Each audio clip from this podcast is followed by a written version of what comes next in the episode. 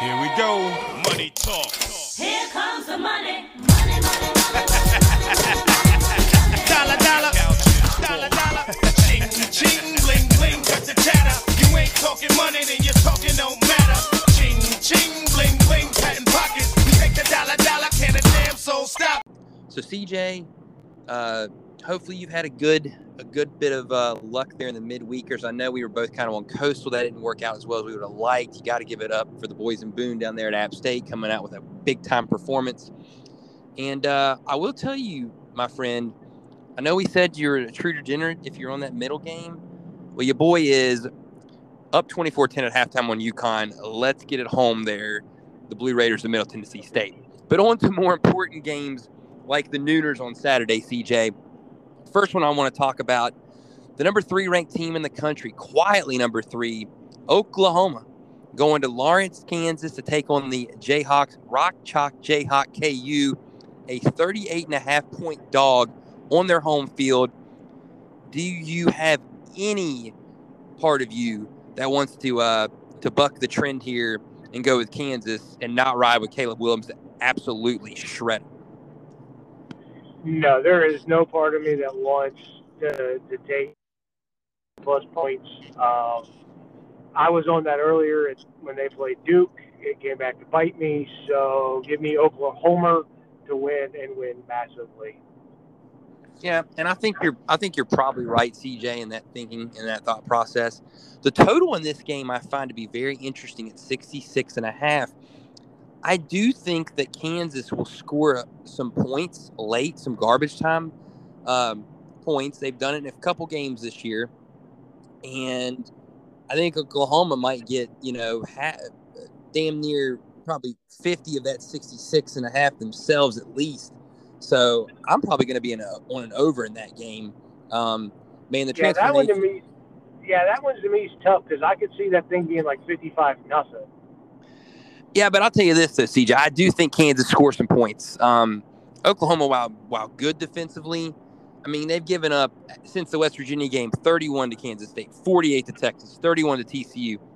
Now, I'm not saying Kansas is on those teams' level offensively, but I do think they'll they'll score some points at home. Either you know, maybe get a touchdown early and then get a garbage touchdown, and I think that'll be enough to carry you over and get your over for you. Yeah, maybe. I don't know. That, that That's what I, I, oof, scared I am, me in every aspect. I'm definitely scared of, of taking Kansas plus points, and actually quite honestly scared of taking Oklahoma because thirty-eight in the hook just feels like a number that might get you. I could definitely see this thing being fifty-five to eight. Um, I don't know. I like the over in that game, C J.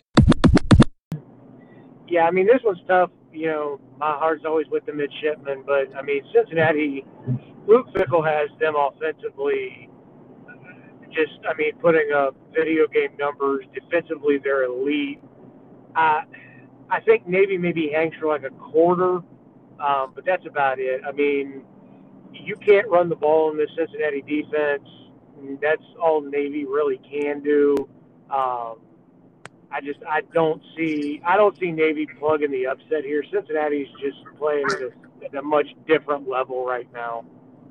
Yeah, I think I think I agree with you, C J, about Cincinnati playing at a different level.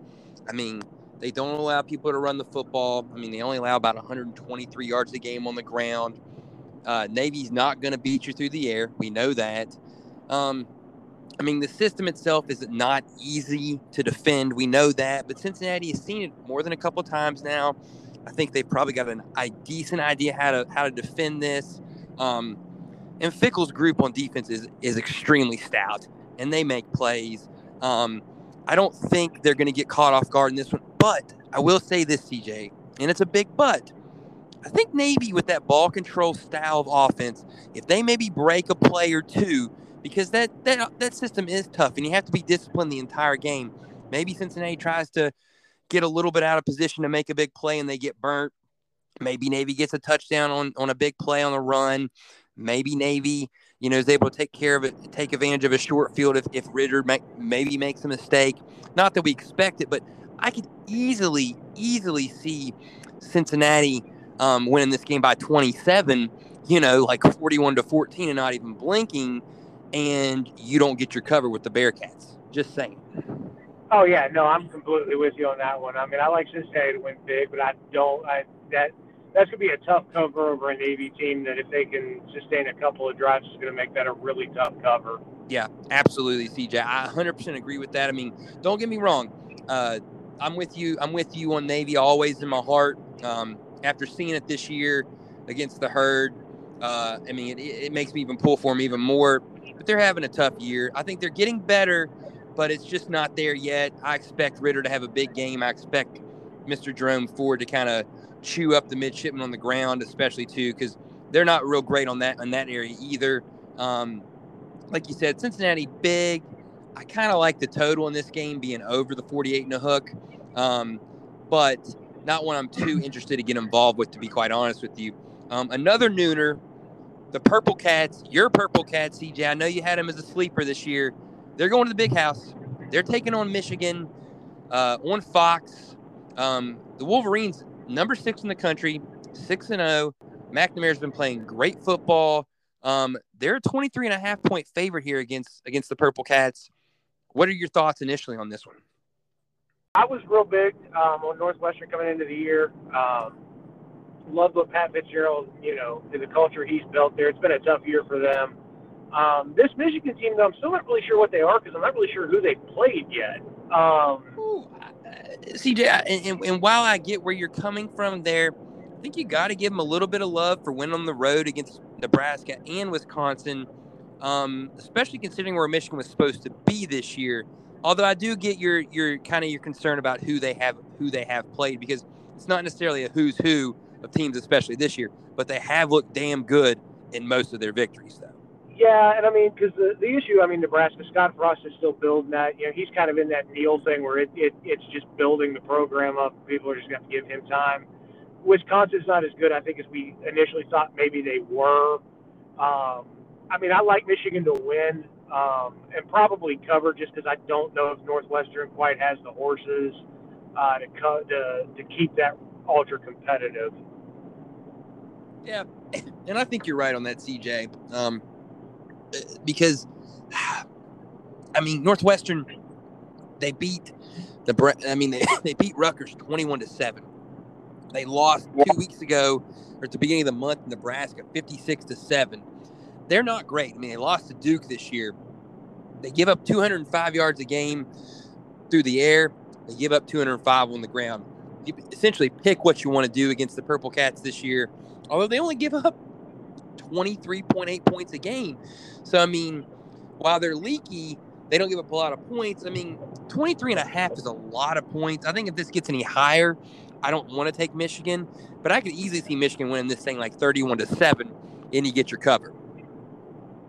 Yeah, I would de- Yeah, I would definitely get it before it goes up. Otherwise, yeah, yeah, I'd agree. And I think the total at fifty-one, you might see Boy throw that in on an underplay for this week, just saying. Yeah, I think that's probably a pretty safe one. Ah, nothing safe about anything, man. You take that back right now. Get that jinx off it. Um, another nooner, C J. We're going to stay in the Big Ten because that's all they seem to do is play nooners. The Fighting Illini, the the, the Brett Bielema squad there, two and five. Um, haven't done much since the opening win over Nebraska. They go to Happy Valley, take on James Franklin and the boys. The Nittany Lions, five and one, somehow ranked seventh in the country. C J, uh, I'm not so sure about that. But Penn State is a twenty-four point favorite at home. Do you give Illinois any chance? Do you want any part of it? See, I don't know. This one's kind of an interesting one, and the reason being is both head coaches have ended up kind of in the news cycle and for different reasons, right? Franklin rumored, you know, U S C is a potential, L S U is a potential. Like, his name's getting floated out there. Then you got Brett Bielema basically standing up there and saying his roster's absolute trash and the kids aren't worth a damn. Like, well, hey, you know what? He might not be wrong about that, C J, and he, he it's may- going to take some time to get it built back up. Yeah, I, I agree with what he said. I just I don't know if maybe the way he said it's the way I'd have went with it, but Um, this Penn State team's good. This this Illinois squad's not real good. I mean, they're scrappy and they're fighters, uh, but this thing's in Happy Valley. Uh, to me, this is a this is a Penn State and kind of maybe a walk-off laugher. you know, this, I will say this real quick. You say Penn State's good. I want to say this real quick, though. Penn State got beat by Iowa on the road. Obviously, Kennedy's a tough place, and then Iowa lays the egg the next week. But, I mean, they didn't play a great game, a great, great game against Auburn, and Auburn doesn't look as good as maybe we thought. I'm not saying that Penn State isn't going to win this game, and I'm not saying Penn State's not a good team, but I'm not sure Penn State's seventh in the country good either, though, C J. Um, no, some of, that, some of that's off brand and name. Yeah. Um, and that's only, know, and I mean, you expect that to some extent. Yeah, and, and you'll get that with some of those programs. I mean, but, yeah, they're probably not the best. They're probably not the seventh best team in the country, um, but they're miles ahead of Illinois. Yeah, and, and I'll tell you this, though, too. Both squads are a little bit dicey at the quarterback position right now. So this total sitting at forty-five and a half, while that feels really low, that might be a really, really good idea. Look into that under there um, on Saturday at Happy Valley, especially if Penn State gets up, might sit on the football a little bit and get this thing, and you get it, that under, you know, with ease. Um, Another nooner there, C J, and the last one involving a top twenty-five team. And who would have ever thought we'd say this? At sixteenth in the country, the Wake Forest Demon Deacons, and I don't even know if they say demon or not anymore. It might just be the Deeks. Who knows? But that team, coached by, by Coach Clausen, has had a fantastic year. They're still undefeated. But they go on and go up onto the Hudson there to take on the Army Black Knights at Meechie Stadium. And I'll tell you what, C J, something about this one. Um, Army is a three-point dog at home, total fifty-two in the hook. You got any kind of initial thoughts looking at it? Yeah, I'm with you. This is kind of a really sneaky spot here. Um, you know, Wake's played very well all year. Um, I love the confidence in which they're playing with. This feels like a spot where Navy, or not Navy, but Army could could jump them here. I mean, hey, they both play the same offensively, C J. I get it. Although you shouldn't do that being a Navy guy, though. Come on. Go yeah, Navy, beat Army. Yeah, right? yeah absolutely. Um, but, I mean, this, this that Army squad's a very well-coached group.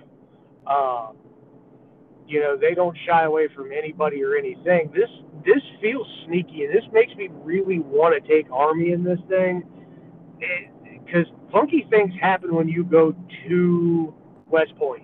It's just it's it's weird up there. Like I said, they're well coached. They don't really beat themselves.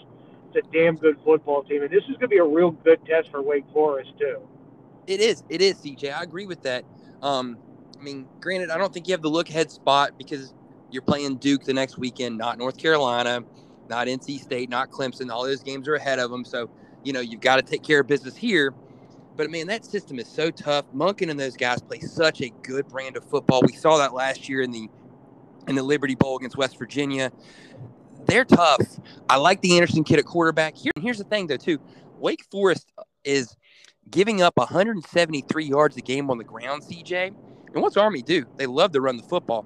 I think there's a possibility there um, – But that could get a little interesting. I, w- I will say, though, that I do believe that old Sam Hartman there will sling it around against Army in that back end there. The Black Knight's not exactly a stout uh, secondary, so could get interesting from that perspective.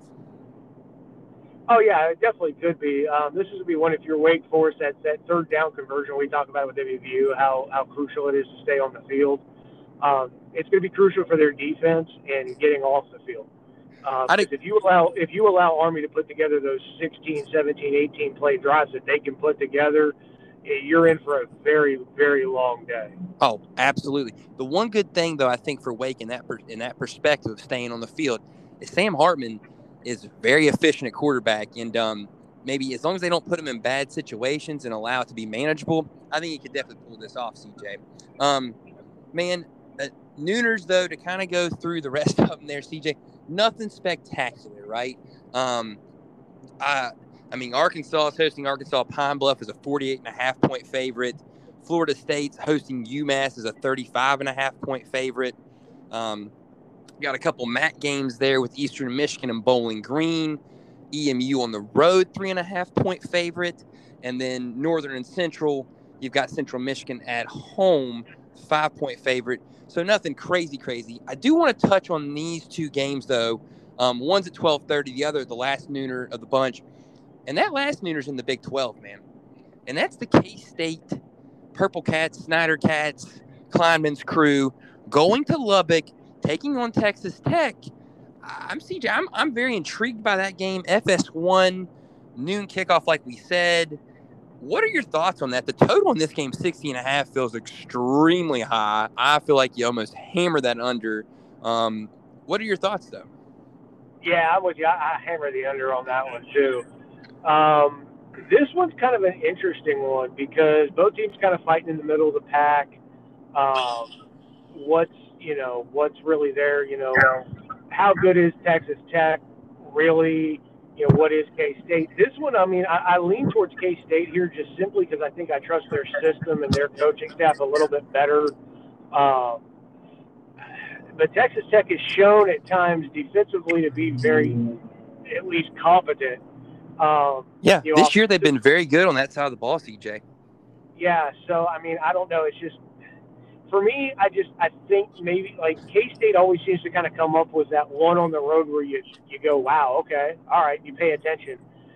And this one's kind of one of those spots where it's like, man, that's, K-State could, could do this here and then, you know, set themselves up down the stretch because they're almost kind of that dream killer in the Big twelve. And it's, yeah. And Texas Tech doesn't have a lot of big dreams, but, well, hey, you know, this, when you're in the middle of the pack and fighting for, for bowl possibilities and and you know, exactly, you just brought it up, C J. The bowl possibilities part, right? Texas Tech with a win here will automatically qualify for a bowl with six wins, and the rest of their schedule's not easily not easy to navigate.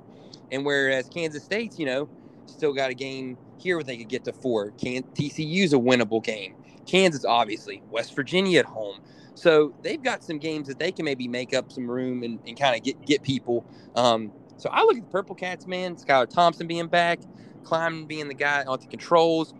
I'm with you. I kind of think Kansas State gets this one and kind of starts getting things back into into the good momentum. I'm not sure how great Texas Tech is. Like, as we said, they're good on defense some games, but then it's like, yeah, they gave up fifty-two and seventy in the other Big twelve games that weren't West Virginia and Kansas. And, I mean, I hate to say this against our Mountie, C J, but offensively in that game, we didn't have it for a half, and once we figured it out, it was just too late. So Texas Tech, man, at home, a lot of big goals and dreams ahead of them there for Columbia and the boys. I, I could see them pulling this one off.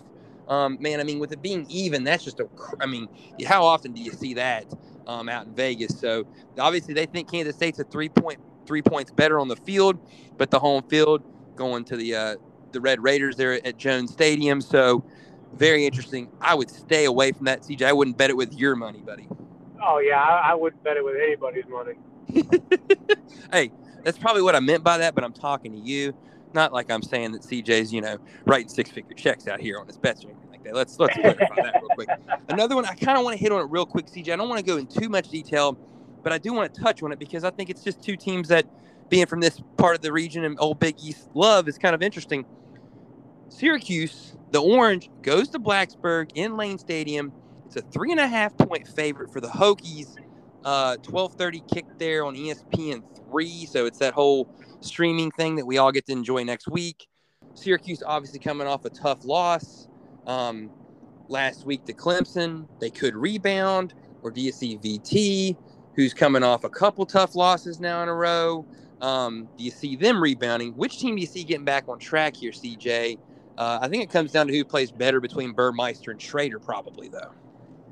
Yeah, that to me is where it's going to come down to. And I'm, you know what? I'm just going to say this. To hell with the Hokies.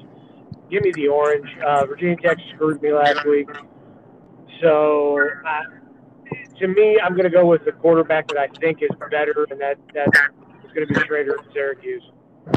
Interesting. I mean, it's an interesting play. I think either either way you look at it, it could go. It could really go either way. I don't have confidence with either one of these two teams, C J. Really, uh, different shades of orange, and it's all kind of ugly to me. I would say this though: give me the over at forty-five and a half. I think it gets there.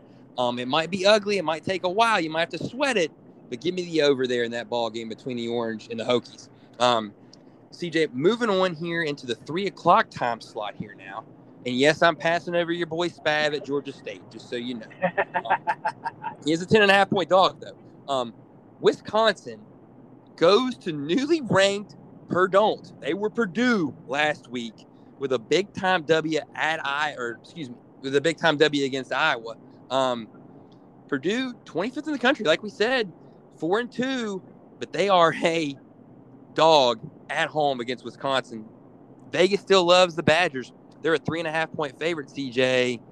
Hey, what do you think? Yeah, this one's a tough one. Um, you know, it. I, I don't love or trust Wisconsin whatsoever, but you almost feel like maybe a potential um, just because definitely it's potentially such a, such a big win. Well, and, and C J, I think not I mean, only they had an offensive over, lineman out there guzzling a. Hey, that is one of the best things we'll see in college football ever. Beer thrown on the field, and he just picks it up and says, to hell with it. I'm just chugging this thing through my helmet because we're winning this game, and this won't be the first one that I'll probably put down tonight. Um, here's the oh, thing, no, though, I, I, I, no, I love it. It's just I, Here, I kind of want to lean Purdue because I don't trust Wisconsin, but it feels like it could be a potential hangover. Well, well here's the thing, man. Potential hangover or not, Purdue lost the previous two – Saturdays at the beginning of the month, lost to Minnesota, our boy P J Fleck, and that boat's not been, you know, it's been holding on some water this year, taking on some water. They lost to them. They beat Illinois thirteen to nine. I mean, I, I just, I will say this about Purdue, man. Boilermakers obviously showed up in a big spot, and they beat Oregon State, which is a good win now. I mean, I don't know, man. O'Connell and, and Plummer, they both have had – I mean, both quarterbacks that have stepped in this year and played have done great for them. Maybe Brahms definitely got this thing rolling in the right direction. I kind of liked them last year. But, man, it's just tough for me to get behind them. But then again, it's like, how do you get behind a team that's averaging nineteen point seven points a game on offense to be a favorite versus anybody, C J? Neither one of these teams score points. I expect a defensive matchup. The total is forty and a half. forty and a half, C J. That seems ludicrous to me, even though they're both not very good on offense. I almost think you got to take the total on principle. One of them, one of them scores like twenty-seven, and the other one maybe gets like seventeen, and you win. Like again, another sweater win, like in the Big Ten. But I might, or another sweater win, like in Blacksburg, there, C J. But give me, give me the to- give me the over in this game. Yeah, you almost feel like you have to take the over. Um, I, it's one of those where I feel like if you take the under, you're gonna, you may get it, but it's only gonna be because of the hook. But I'm with you. It, it, that that's kind of a ludicrous hanging fruit.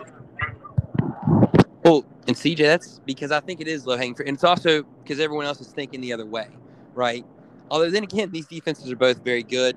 Uh, an interesting game on Big Ten Network for sure at three o'clock.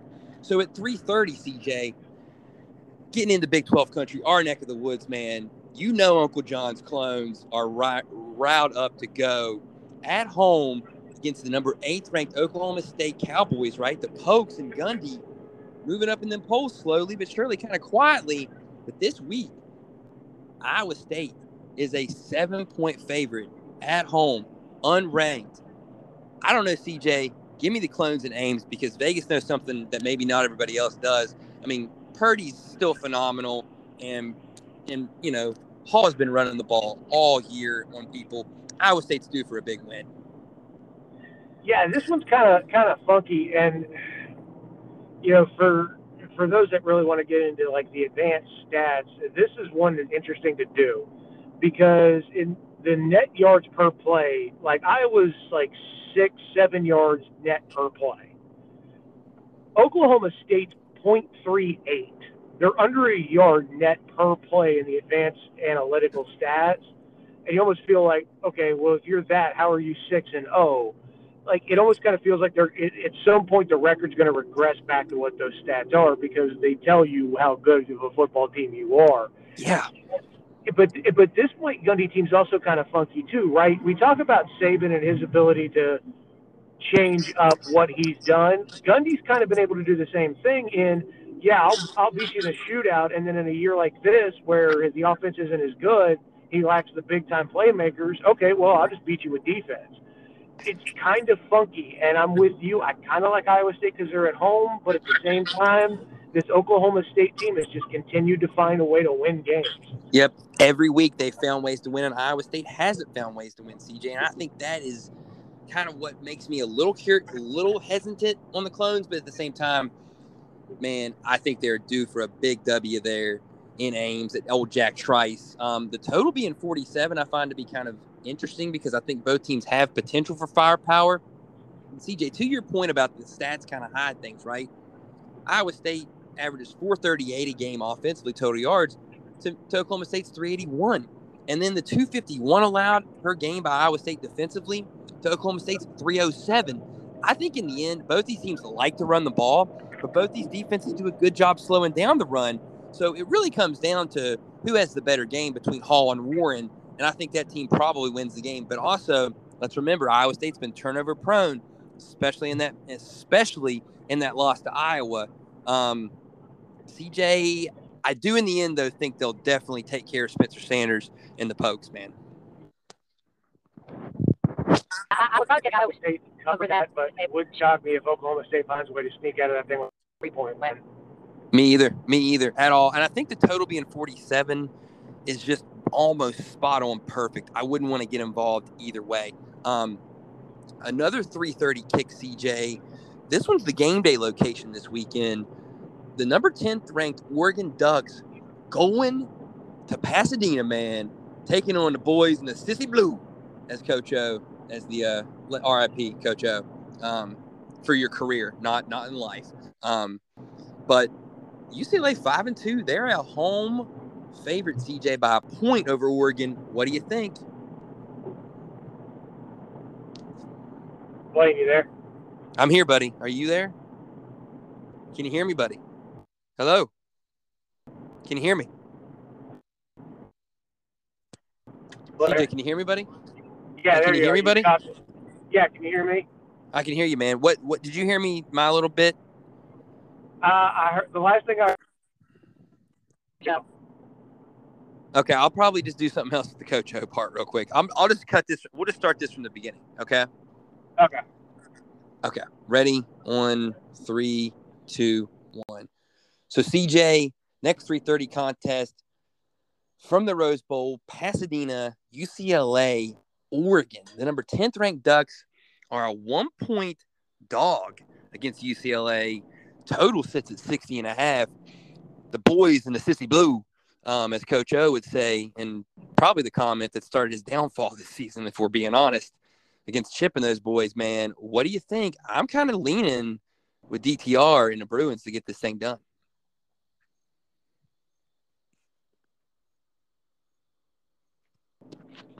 Yeah, I, I like U C L A here. Um, Chip's got that thing moving in a pretty good direction. Um, I think it comes down to a better playmaker. Um, that'll be the difference. You know, I, I like U C L A. Chip Kelly's got this thing kind of moving in the direction he wants it to. Um, I think his quarterback's a better playmaker. Um, it finds a way to make a couple, a couple uh, for U C L A to pull that thing out. I agree, C J. I think uh, D T R is a little bit better than Brown at quarterback. And really, I think Oregon's kind of living off the win versus Ohio State early when they kind of had it going. And let's be honest, Ohio State's maybe a little overrated too. Um, I mean, because Stanford's not amazing. You lost to them O T. Cal last week didn't have a great showing. I think, think you're onto something there, although it wouldn't shock me at all to see Oregon win it because they've got the mentality that nobody else out in that conference has. Um, Dye's come in and done pretty well in, in, instead of uh, instead of Verdell, you know, instead of Verdell. Woo, that's a tongue twister right there. But, um, you know, that injury we thought would cripple him. It hasn't. Be interesting to see how this goes, but I'm with you. I like D T R to make plays, um, and I, I would take the Bruins. The total, though, uh, sixty and a half. I think both these defenses are actually pretty good. I would lean in the under in that in that game, C J. Yeah, I would too. Um, both defenses are, are really good, and I just that one doesn't strike me as one where you're going to see the scoreboard light up a ton. No, not at all, man. Um, the next three thirty contest, C J, I'll give you a choice. I'll let you. I'll let you ch- ch- pick the first one you want to go with here. Do you want to talk Clemson Pitt? Pitt ranked twenty-three, which, I mean, we're talking Pitt. Who wants to really do that? Or do you want to talk about our boy, the Lane Train, number twelfth ranked Ole Miss down in Oxford against L S U, and what's happening there with Coach O? Yeah, um, yeah, the Ole Miss game actually I think has a lot of intrigue to it. Um, you know, L- Ole Miss has been playing phenomenal. Um, your boy Corral, I think he still stands a pick this year. Has he not thrown one yet? Oh, that's that's a. See, I know C J's on the road here. He has finally thrown one. Yes, he, okay, he threw one I, last week against Tennessee, and what okay, a wild scene that was. Yeah, because going in into last week, him and uh, Gary Bohannon at Baylor were the only two for over a thousand yards passing and hadn't thrown a pick. So, um, you know, Lane's got that thing going defensively. They're miles ahead of where they were last year. Um, Which, I mean, I don't think they could have went any worse than they were at times no. last year. The total in this um, game, by the way, C J, seventy-six and a half for this one between L S U and Ole Miss. Wow. Okay. Yeah. Um, that's, that's heavy. People are losing their minds now. Yeah. Um, I mean, I just I, I, I love Ole Miss in this one. There's a lot of stuff going on around L S U. How much of it's true? How much of it isn't? Who knows? Um, but it, it, it it's setting up to become a massive dumpster fire for them if they're not careful. Um, I just, I, you know, Ole Miss gets a big win in Knoxville. Um, I don't know. I just, I, I like what Lane's got going on down there in Oxford. And I just, I, I think L S U hangs tough for a little bit, but at some point it's just not going to be enough. I, I'd agree with you, C J. I'd agree with you. I really do think that um, Corral's really playing some great football. Remember, Eli Manning is getting his jersey retired here. Um, on Saturday, and I think that's a huge deal down there. Uh, if you've ever been to Oxford, you know the Mannings run that place. I can't believe Peyton didn't get there. Um, but, but anyway, I, I think Ole Miss, man, Corral's ability to do both. I know Snoop Connor's great early. You know, now we do know that L S U had a great game there with uh, Teron Price last week. You know, so yeah, Ole Miss is going to have to do a little bit better job of stopping the run than they have at times here, and it's got a little bit leaky of late, especially against Arkansas. Um, but in the end, C J, I love the Rebs with minus eight, and I think I would probably lean with the with the over this week because it's it's you know it's back in the seventies, not that eighty-two range it was last week versus Tennessee. And I think L S U is going to score some points too. You know, Max Johnson's got his dad's pedigree, old former pro Brad Johnson, obviously. And um, L S U's been running the ball well. There'll be some points in this game for sure, but give me the Rebs to win it. Yeah, absolutely. I'm with you on that.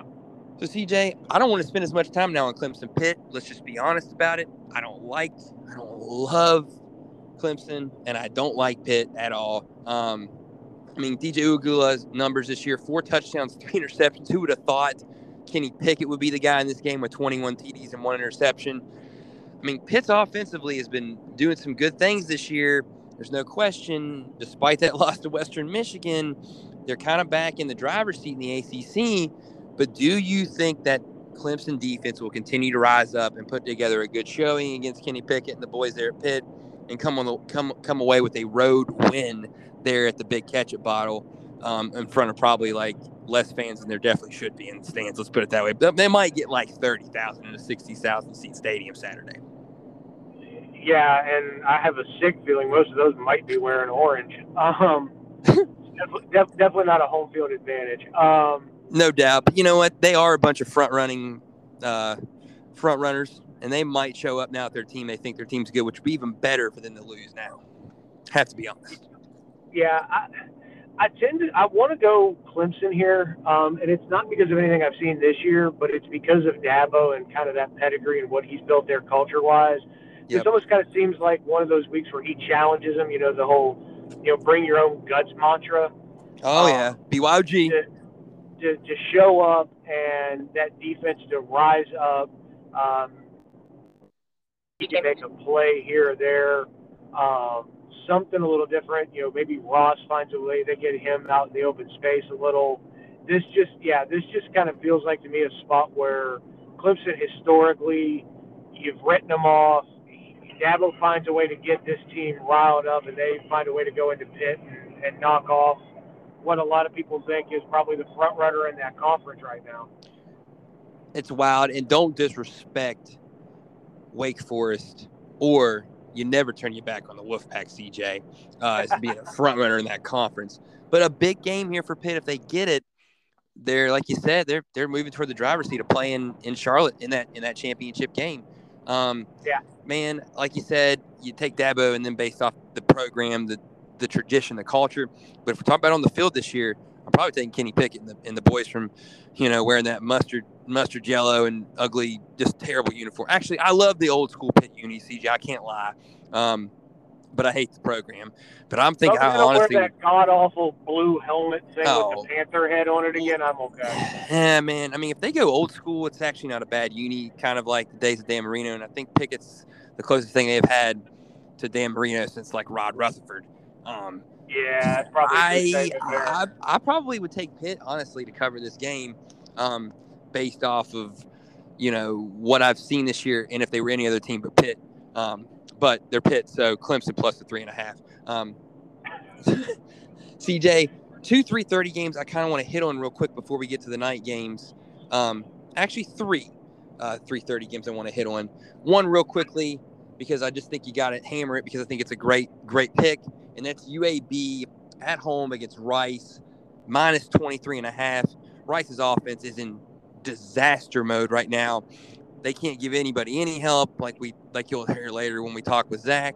Um, give me give me the Dragon Blazers to uh, to win this thing by more than twenty-four points against Rice. Oh yeah, I don't think there's a question. Yep. So the next one there, Maryland goes to Minnesota, C J. Rowed a boat. Scotty Mai, go Gophers, are a four and a half point favorite at home. The total at fifty-three. Man, I'll be honest with you. I really, really like Minnesota in this game, and I think I lean with the with the over at fifty-three. Yeah, this is kind of a funky one because, um, like we said earlier, you know, the, the, the boat's taken on some water this year, and they've, you know, kind of had to bail out of something. But, it's, but C J, out. it's it's been t- it's taken on water, but it's like they did win back to back Big Ten games since losing that game to Bowling Green. That's the one that kind of is like, ugh. But now they're four and two. I mean, you beat Nebraska, you won at Purdue, which had the big win against Iowa. Maybe Minnesota's maybe the boat's not in that bad of shape right now. Yeah, and it may not be. The, the question for me is, is what, you know, which Maryland team shows up? You know, the one that, you know, started out the year four and zero. Yeah, four and zero. We're looking good, or is it, you know, the one that went to Iowa and got absolutely just curb stomped? Oh no, they didn't go to Iowa, C J. They lost that Iowa, one at home. Yeah, you know, they played Iowa and got curb stomped. Now they did go to Columbus and absolutely got curb stomped as well, sixty-six to seventeen. So, I mean, yeah. it, it, it, tale of two Maryland teams. I think they'll score points against Minnesota, though. But in the end, I do like uh, – actually, you know what, C J? I think, man, because every time I want to I want to discount Maryland when they come back, and I could see them having a good game off a bye, off those two losses. Minnesota kind of riding off the two good wins here this month. Could maybe see Maryland sneak around, but I do love, absolutely love the fifty-three. That's going to be one of the eight plays for me for sure uh, this coming weekend. Um, C J, one one that I'm interested in because it's it's a good game in the M A C. Um, Western Michigan, Toledo, five and two, three and four. I think both those teams are very intriguing. They both score points. Um, Toledo's probably played the tougher competition and lost two heartbreakers in a row, which makes me think they're due for a big win. But Western Michigan, I mean, they got a win over Pitt. And they scored sixty-four last week against Kent State, an offense that puts up points as well. So they felt like they had to. I mean, the M A C's crazy this year, C J. We'll get into that more midweek stuff and once M A C really hits here next week. But uh, just thought it was worth noting that uh, at the Glass Bowl, the Broncos are one and a half point favorite against the Rockets. Yeah, that one should be a be a pretty interesting one. Um, yeah, I, I'm I kind of like Western Michigan um, in that one simply just because it's at home. Yeah, and, and well, yeah, and, uh, well, no, you, no. Yeah. They're on so the road. That's Toledo. That, that's Toledo. So do you yeah, like Toledo? Uh, well, I still tend to lean Western Michigan, and, and here's the reason. The quarterback and, play. yeah, it, it's the quarterback play, and then the other thing for me is is I, I, I went that whole better competition route with Virginia Tech, and it bit me in the ass. So I'm gonna go the other way with it this yeah, week. I feel you, buddy. go go with the go go with what well, go with well, what your gut is. Um, yeah, go with the better that, remorse. Here's the one thing I do want to talk. The last three thirty game I want to hit on here real quick, C J. B Y U, Washington State. Washington State's playing some play. Washington State, C J, is playing some inspired football right now. Um, they've got two big wins in a row against Stanford and Oregon State. Actually, three if you want to include Cal. They've really turned it on since kind of the end of September where they lost at Utah and got drubbed by U S C. I kind of think Washington State, though, is going to continue to play. I mean, Max Borghi has been has been absolutely fantastic this year, Deloria, but we know what happened this week with Rolovich. I think he continues to make him play inspired football, man. I mean, I know B Y U is a favorite here on the road, but give me the boys on the Palouse to defend that home turf, defend the honor there, go out and win one for Coach Rolovich. I'll take the Cougs, man, and not not the Cougs from the of the blue variety in B Y U, but the Cougs wearing wearing that wearing that cherry red, that beautiful cherry red at Washington State. Yeah, this one's an interesting one because you did bring up, you know, their coaching staff. Um, and it wasn't just him. I think it was three assistants as yeah, well. Yeah, it, it was a big the, deal. Ended up in the unemployment line, and now there's legal ramifications. You know, all, all four. Hey, C J, five. we'll save we'll save that for other other topics. Oh yeah, yeah, yeah, yeah. I, yeah, yeah. I, I'm not going to get too deep into the woods on that. So, I mean, there's, there's a lot of things, a lot of things swirling around that. Um, but as I, with the country in general. Yeah, but I'm kind of with you. I do like maybe what that could do mentally uh, for Washington State. Maybe you rally around and you go get one for your for your former head coach, you know, win and, one for the Gipper. Now, granted, uh, B Y U, though, is coming off of two losses themselves, so they've got that motivation the, kind of that way as well. Both these teams are want to win this game in the worst way. I'm really kind of a game that I want to watch. Yeah, I just I tend to lean Washington State here. I, it, B Y U, it, it's there's the last two weeks you could tell how much they relied sometimes on Zach Wilson. Um, exactly. But you know what, C J, I do want to say this. He's now a pro, and yeah. I mean, that's pretty tough to replace. And so I, I think I, I think they're a very good coach team. They're a good program. Yeah. But I, I think Washington State finds a way to turn all this negativity and, and fire around their program into a, into a bonus for them, and they come out swinging. I'd agree, man. At Martin Stadium on the Palouse, man, I like the boys in Pullman. It's supposed to be raining a little bit. Although I will say, B Y U has lost to Boise, a battered program who really needed it. And then they went on the road and lost to Baylor. Baylor, we think, is pretty good. So maybe they're, you know, they have a win over Arizona State, which who knows what that means. I, I, I kind of, I'm with you. I kind of like Washington State in this spot, although B Y U's also in a spot themselves, losing two in a row. So real interesting game Saturday there on F S one. Um, Two four-o'clockers, C J, I find worth mentioning real quick, although I don't really want to get too in-depth with either one of them. Um, and that is the game – and, I'll, you know what, I'll even mention a third one because it's your boys. But Mississippi State um, going to Vandy. I think you take the candy with Vandy plus the twenty and a half. I'm not sure they win, but I think Mississippi State's not going to blow them out. What are your thoughts real quick on that? Yeah, I'm kind of with you. Maybe not. Um, Mississippi State coming off, you know, their annual beatdown of Bam, from Bama. Yeah. Um, I think they'll have a little bit of motivation, but um, is it I'm worth twenty-one points worth? You know what I mean? I, I think Vandy will no, be competitive. No, I don't. Yeah, because I don't know if Mississippi State's good enough to beat anybody by three touchdowns. Yeah. It, well, and also too, you think about it, you just had the Bama hangover effect, um, and then you got to go travel to Nashville and play Vandy. I think Vandy will keep it close. Give me the twenty and a half. With Vandy, give me the candy.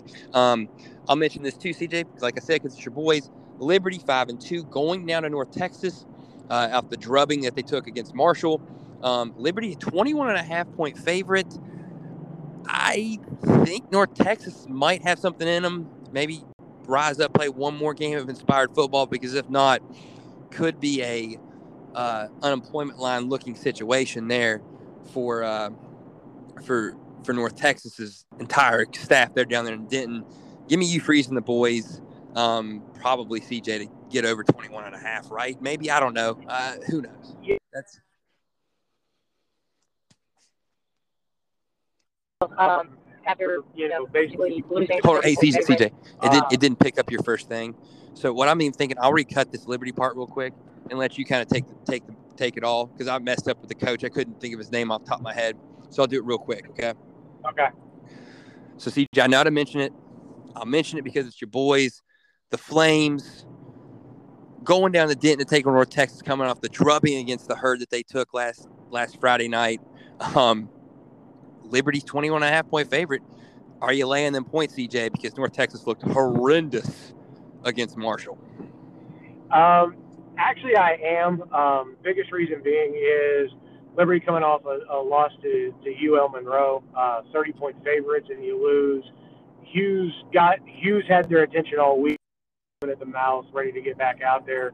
Um, North Texas, I, they're getting ready to go through a massive regime change. Um, that that's pretty apparent. Um, so yeah, give give me Liberty in the points pick. Yeah, I'll tell you what. Um, I think you're one hundred percent right with that, C J. Hey, another four o'clocker. You got Boston College and Louisville down there at Papa John's. B C going on the road. Louisville's a five and a half point favorite. I'm not too anxious to get involved in this one, but if I were, I think I would take B C. Um, I will say, though, the total being at fifty-seven feels probably right um, because B C's getting into the thirties a lot this year. They're coming off two losses in a row. Louisville's also coming off two losses in a row, but they, I mean, heartbreakers, both of them, thirty-four thirty-three and thirty-seven thirty-four. So I think this game, we'll see some points in this one. Yeah, I think you'll see some points in it. Um, I I don't have a lean either way as far as who wins because um, both have been – you just don't know what to make out of either one of them. Um, but, yeah, definitely, I would Yeah, I would definitely eyeball that, that total up. Well, I'll tell you this. I do know what to make of B C, and I like that team. I think they have a winning kind kind of uh, D N A despite the, despite losing two in a row because they're doing this with a backup quarterback. Um You lost a, a crazy hard game, you know, a heartbreaker against Clemson on the road. And N C State got you, but I think they're going to rebound um, because I'm and probably rebound quicker than Louisville because Louisville's giving you two great efforts in a row, but they also barely beat Florida State, um, you know, just before that. So, ah, man, that's that makes it tough. I'll roll with B C plus five and a half, though, C J, if I'm being honest in this one. Um, last four o'clocker. East Carolina, the Purple Pirates, going down to Houston to take on our boy Dana. Going to rock at Shock. Um, th- they're a thirteen and a half point favorite at home against East Carolina. What do you like in there, C J? Um, yeah, I, Houston, I think just that they're they're a little bit better uh, than East Carolina is right now. Um, I mean, the Pirates have shown some fight here lately, but. Um, Unfortunately, yeah, yeah. Give me Dana. Give me the shocker. Give me the points. That's tough, man. It really is tough because I do, I do really like what Houston's been doing. But I will say this: East Carolina and Holton Ayers, that team never quits. Um, the win against Marshall on the road, the twenty-one, twenty-one point comeback was was incredible for them. Um, although they haven't won any really big games, and they lost to U C F and Tulane. You know, a common opponent of both these teams, um, you know, was Houston's last win. They beat Tulsa. I'm not sure that the teams that Houston's playing is great, but I think that they have um, – I think they kind of have what it what it takes to maybe have a special season down there at Houston, as much as I would begrudgingly like to see that for Dana. Um, I think he might have something going there this yeah, year. Yeah, and there's also con- – This is a game where Dave's teams typically lose. Like it's kind of. Yes, I would agree with you, C J, and I think that's why I kind of that's kind of think about it. Yeah, and that's kind of why I think East Carolina plus thirteen finally got there. Um, there's a couple of good ones, not as many. There's no late night varieties this week. The last kickoff's at seven thirty, unless you were on the island um, for Hawaii, New Mexico State. Uh, we'll start with the seven o'clocker that I think most people will be watching. The third Saturday in October, Tennessee, Alabama. Alabama's a twenty-five point favorite at number four in the country, right back in the playoff mix, right? But, get, but let me tell you this real quick. I liked what I saw out of Tennessee, even in the lost Ole Miss. I think they'll go down there and cover that twenty-five point spread against the Tide, C J. Well, um, let's see. Last week I took Mississippi State to cover against Alabama, and they got beat by forty. Turnover induced, though. Let's be honest about that. True, true. Very turnover induced. Um, I think maybe that loss um, at Texas A and M for Alabama was maybe a little bit of a blessing in disguise uh, for Saban and Tuscaloosa. Kind of, kind of got his boys' attention a little bit. Um, you know, hey, uh, you know, we're just not going to roll the ball out there and beat people. Um, you got to show up. You got to show effort. Yep. You um, got to prepare. You got to do the yeah, little things. You, yeah, you got to do the little things. Um, I think he's gotten their attention now, um, and I.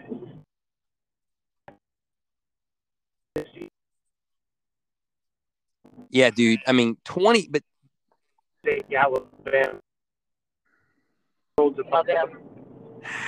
Here's the thing, though. I will say that, and, and you're probably right about saying they're worlds above them talent-wise.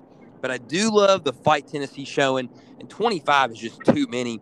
For an offense that can score points um, and are able to kind of move the ball both ways, and I think Bama, while they're definitely going to continue to get better on defense, I do think that Tennessee is going to make some plays and kind of hang around in this football game. Um, give me the Vols plus twenty-five with Hendon, with Hendon Hooker, uh, the Hooker man.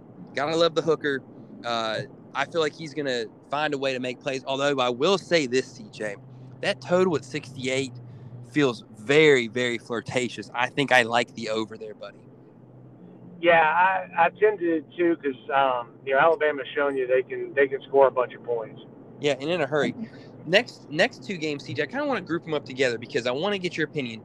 Do you take the Air Force Falcons at home against number twenty-two San Diego State, or do you take La Tech and the Fighting Kindles from Ruston against the number twenty-fourth ranked Roadrunners of U T S A? Meep, meep.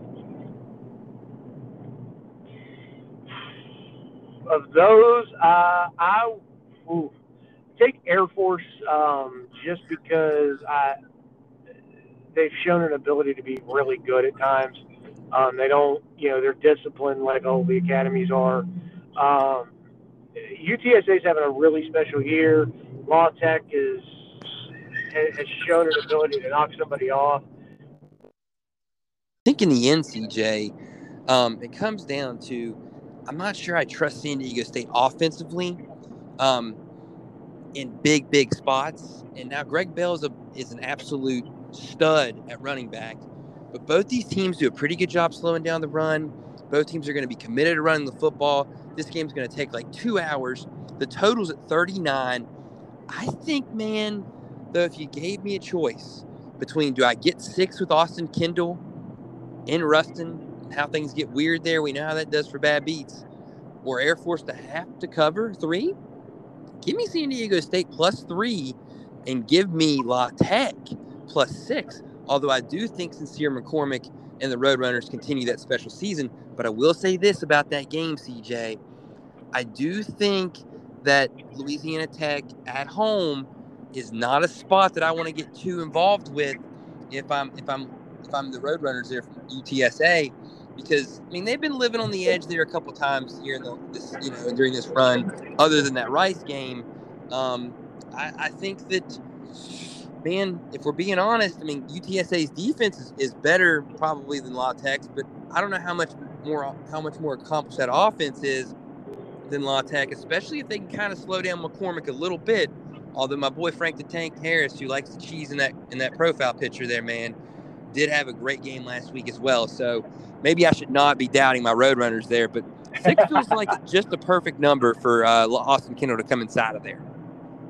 Yeah, I, I agree with you on that one. Those those are two I think I'll, I'll watch and enjoy, but stay away from. Yeah. Although, C J, I will say this, buddy. I will tell you this. I don't think I would stay away.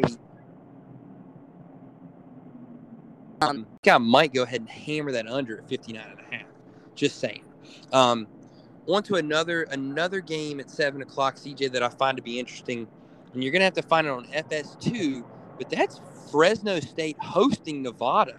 A five and two Fresno State five and one Nevada. Fresno is a three and a half point favorite. It'll be a day game out there um, in the Valley for uh, for the Wolfpack of Nevada and the Fresno State Bulldogs. Who you like, man? Um, I like Fresno State. Um, they've they've really, you know, I've, I've not played well. Um, I think the kid playing quarterback for them, um, I think he's a pro. Uh, reminds me a lot of Derek Carr uh, with the Raiders. He yep. really does. And and so and it's, is is it really is it not the Fresno State jersey that makes you that comparison, though, C J?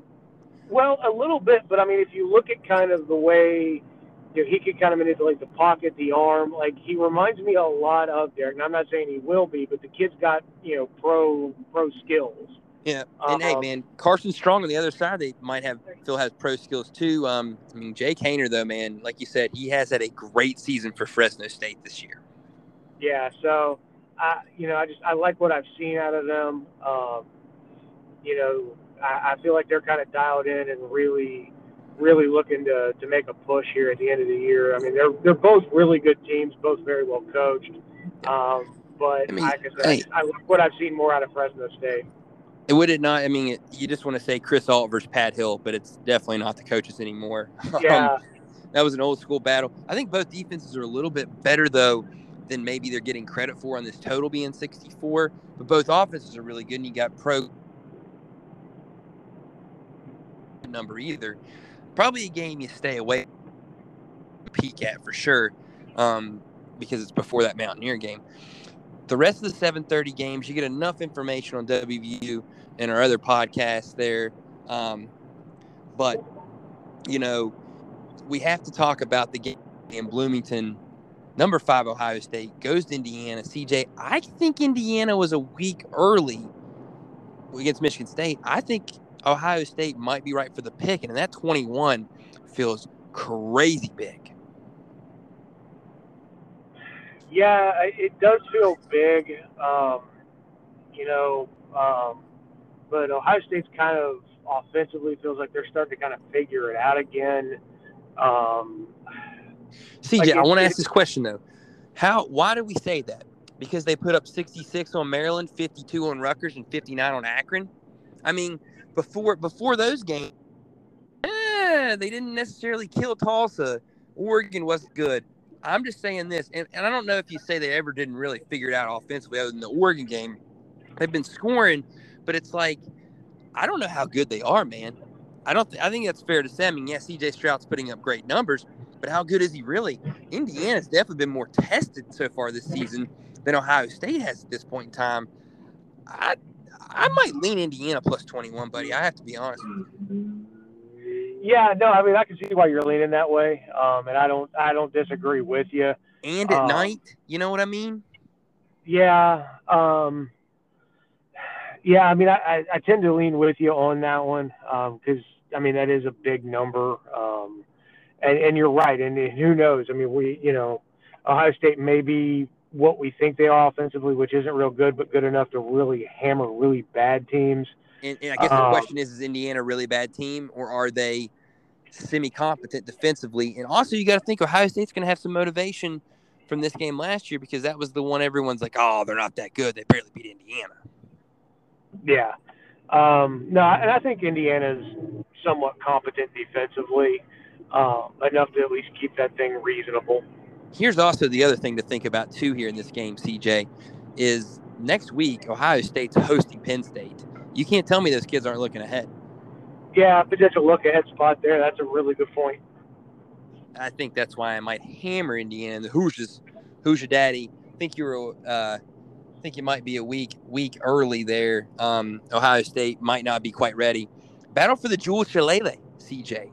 U S C, Notre Dame was like my favorite trophy in the college football Uh, game when you got that dynasty trophy. You had to go win it. U S C's a seven-point dog in South Bend at night. What do you think there? I lean Irish big. I think they'll win by more than seven. Um, and the total in this game, C J, is fifty-nine, which I think I might lean under for sure in. Yeah, I mean, I, I can see why everybody kind of favors Notre Dame. Um, but this one, like I said, it's a rivalry game. It's kind of sneaky. you know, and you got Slovis, who's a pretty good quarterback, Drake London, who might be one of the best wide receivers in the country, there for U S C. I, I'm with you. I think Notre Dame wins. I don't. I feel you. I don't. I don't think it's big. I don't think it's big. Big. I'd agree, C J. I think they might win it like thirty to twenty type situation, and I, I definitely lean the under in this football game. I think Slovis and those guys are yeah. good, but I think Notre Dame defensively in that back end's pretty good, and I've liked what they've been doing for years there. And I think they'll run the football with Kieran Williams and kind of allow their defense to be on the sideline some. I definitely like the Irish minus seven, and I really love the total at fifty-nine, taking that under. C J, I, do, I want to know what jerseys Notre Dame wears, to be honest with you. I hope they bring out, bring out the green ones, because those are always fun to see. Um, and by the way, it d- disappoints me when I watch a game on N B C and the Irish have turf. It's not right, damn it. Rudy wouldn't stand for this. Get that lush carpet back like you had against U S C back in oh seven. No, excuse me, back in oh five um, during the Bush push. That's what everyone wants to see when they watch a game at Notre Dame Stadium. Come on now. Yeah, but you had a bunch of people complaining they didn't cut the damn grass there at the end of the year, man. It was like playing in the rough at the U S Open, C J, okay? Yeah, but I, other teams absolutely hated it. Well, it's even better when it's U S C coming in there to take on the Irish, man. Um, but and I get you. You want to be a turf guy, whatever. Um, here's the thing. I want to talk about this next game, because I find it to be very intriguing, not only because I want South Carolina to get one more win on the year, but because Texas A and M is now starting to get a lot of love, especially on the spread here. The Aggies at home hosting the Gamecocks at Cal Field on S E C Network. They are a nineteen and a half point favorite against Zeb Nolan and the Gamecocks, who just keep it close and find ways to win ugly. What are you thinking, C J? Ah. Uh... Yeah, is I mean, Cal's not in that good, I guess, is the question, right? Yeah, and you know, and then you know, is is South Carolina atrocious? I guess is the other portion, other half of that equation. I like I mean, it. I'll say this real quick, C J. In defense of South Carolina, lost a tight win to Kentucky, sixteen to ten. Lost to Georgia, forty to thirteen. Who's not losing to them this year? They found ways to win games against Vandy and Troy. I'm not saying that's impressive. But I think South Carolina might have a sneaky spot in them here going to Cal Field. Maybe, just maybe, A and M is kind of really feeling themselves, and they got the big games coming up the next two weekends against Texas A and M and Ole Miss. So, yeah, I, you, you got to look yeah, at that. Yeah, I, I think that's an awful big number to cover for A and M. I would, yeah, I would lean towards uh, the Gamecock covering that, but I don't think they win it. I'd agree, and I, but the one thing is though, Beamer's definitely got his work ahead of him and cut out for him there down there in Columbia with the Gamecocks. Um, and Texas A and M really does have the juice and the momentum flowing right now.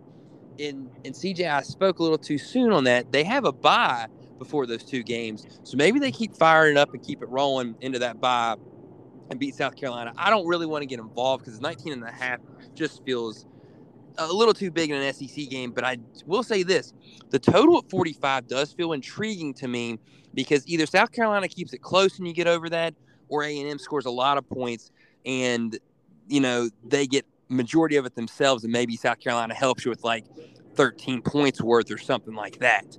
Just just a thought there. Um, C J, two other ones, man. They're both in the A C C. I think they both are games that I really like the team that's that's favored to win these games. Um, N C State, number eighteen, going down to the U to take on Miami. They're a three and a half point favorite in that one. And then Georgia Tech goes to Virginia. The Hoos are a six and a half point favorite. I love them at home in Charlottesville to take out Georgia Tech. What are your thoughts on those two? Um, yeah, I love U V A there. Um, they're a really good team. Uh, Georgia Tech's not not quite there yet. I mean, you could see flashes of what they're doing down there, um, but U V A's a very, very good football team. They're finding um, themselves, no doubt about yeah, it. Yeah, they, they are. Bronco's got that thing rolling there in Charlottesville. And, man, um, so Brendan yeah, Armstrong is a one. phenomenal quarterback. I mean, nineteen touchdowns, six interceptions. I think he just makes more plays. Like you said, I don't trust Georgia Tech really. um, at all. And as C J's making his turn, I think Virginia keeps turning into the winning lane itself as well. Um, in, in N C State, Miami, ah, man, that feels odd in a lot of different ways. I don't trust Miami either way. I don't really, you know, you'd never turn your back on the Wolfpack, though, C J. Um, and so that's probably why I lean with North Carolina. I like Devin Leary um, and those guys. He's been playing efficient football all year. He's the quarterback making plays. Miami's not. So I think you got to go there. One last one, C J, and the only reason I'm even bringing it up is because they're the team that spoiled my perfect week last week, and that's Utah with their win over Arizona State. Now they've got to go to Corvallis and take on Oregon State. Utah's a three-point road favorite, although I smell a uh, an, a Beaver upset here, although Cam Rising has been great at quarterback for Utah. What are you thinking here, buddy? Um, yeah, I, I like Utah here. Um, I think they've kind of gotten that Charlie Brewer thing put behind them. Um, Definitely have, no doubt. Cam Rising's been playing great football. Yeah, and Kyle Winningham's, you know, a heck of a coach. He's really got the program moving there um, and, and doing the things that he wants to do in their culture. Um, so it, it's tough to go against the Utes. I will say this, though. John Smith at Oregon State's really turning that thing around. And, man, I got to say this real quick, too. They have, they've really been good this season, Oregon State has. They've won a lot of games and some good ones at home, beat some good competition. Utah does feel like they're finding it, though, under under Whittingham like they always do. Um, the total in this one being fifty-seven feels like it screams, screams an under, C J, um, especially with the chance of rain out there in Corvallis. Just saying. Take the take the Beavs, I think, especially if it gets up to like three and a half or four to like cover this thing, um, and definitely the under in this one, C J, uh, without doubt, buddy. Should be a fun Saturday, man. Um, and for the record, we're both going to take West Virginia plus four and a half, just the way it is, no doubt about that. Uh, oh yeah, absolutely. Yeah. And maybe we should be a fun weekend, and uh, you know, everyone kind of says you got to survive this one, because next weekend it gets spooky, Halloween. Then you get in November, playoff rankings come out. Going to get real fun. We're also going to be talking here on the backside of it here with Zach Copernicus, the picks. He's having a good time there. C J, give him the Twitter. Uh, we'll send it over to the, the little bit that we recorded previously with Copernicus, who is is up in the standings by three games on me and four on C J at the moment. Yeah, um, yeah. Follow us on the on on Twitter. It's um. Porch Sports Pod, um, that's the handle. Um, give us a follow over there. Um, we've got, you know, we'll, we obviously put these up. Um, we'll tweet out some other stuff too, and then tweet us questions, uh, things you want to talk to us about, and give us some of your bad beats too. Or if you have a of a fantastic week, you know, hit us with that too. And you know what? Even if you're interested in being our celebrity guest picker, if Zach ever decides to to give up the mantle, um, let us know if you're interested, and we'll we'll, we'll we may give you a look. Well, hey, let's be honest real quick. Celebrity, strong word here, okay? Uh, well, yeah, the, the next one I have in mind, man, maybe a guru, but Zach's hold Copernicus is, keeps holding on, though. Yeah, he does. Hey, and now we're going to hear from the man.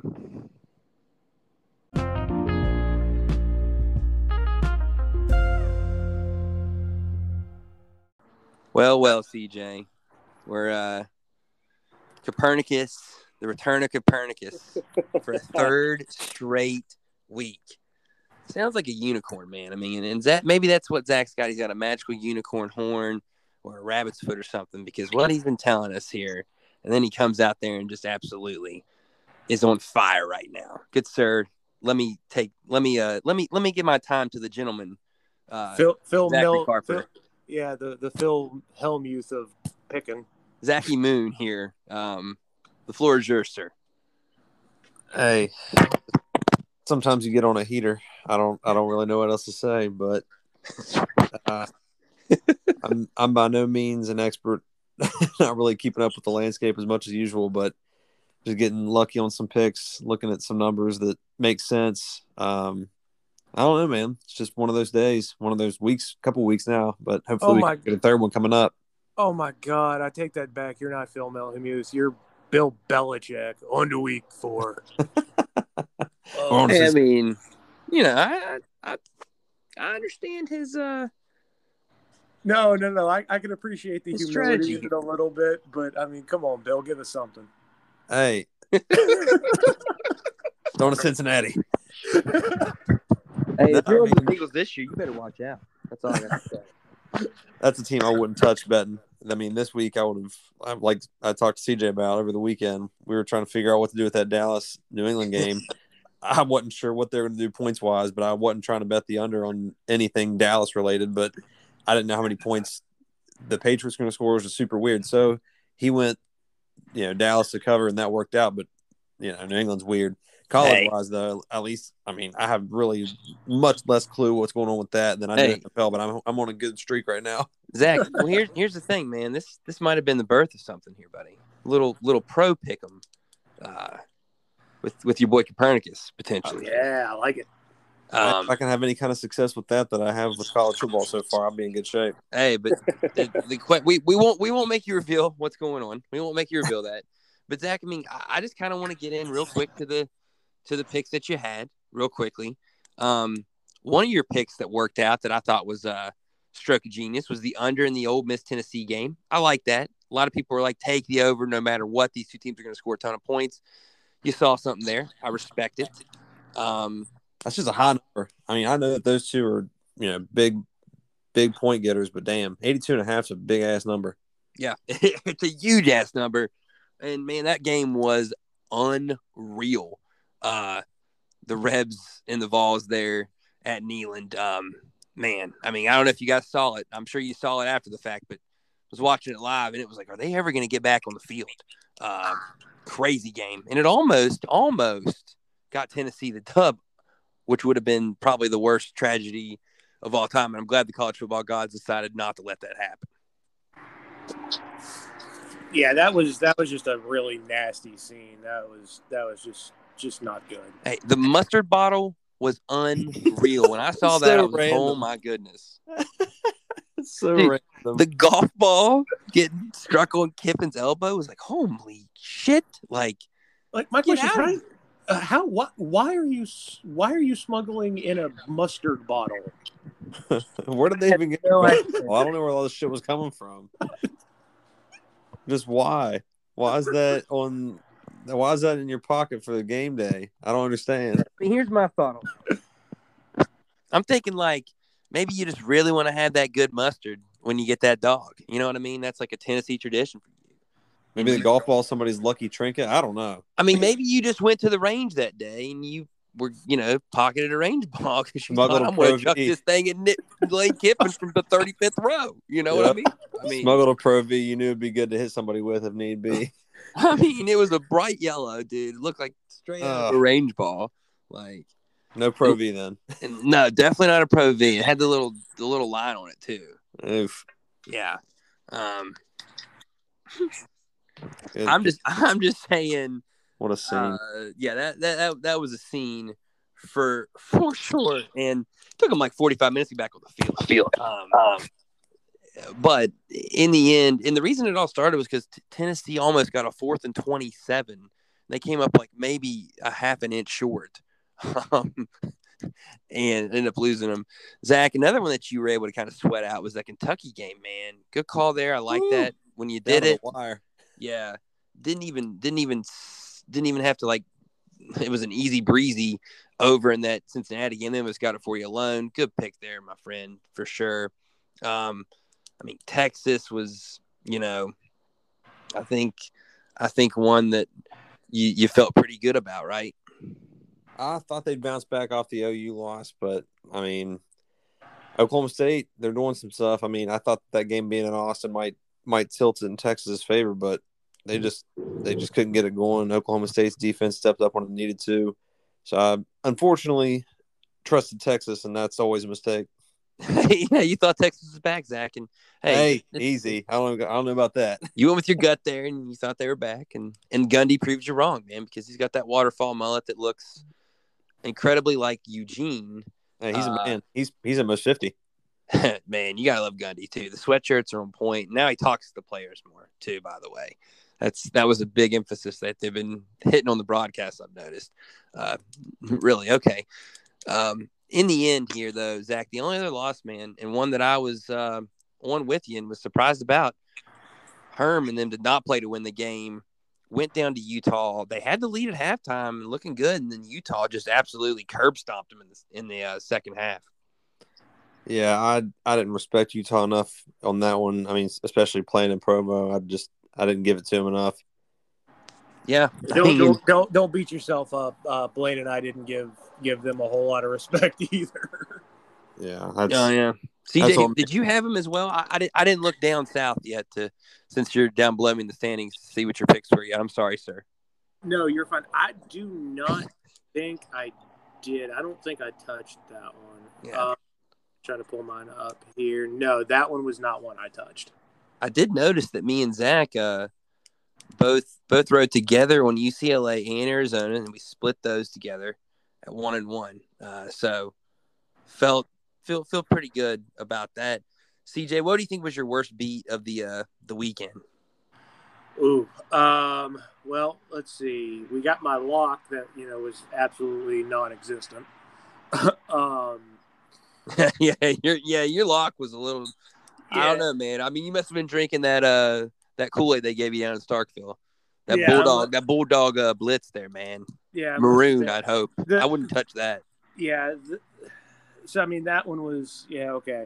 The, the, the two, the other two losses I had. The one that Virginia Tech a complete no-show. Maybe maybe we should be giving Pitt some respect. I don't know. Um, I saw something today about Kenny Pickett potentially being in the Heisman race. What am I what am I missing here?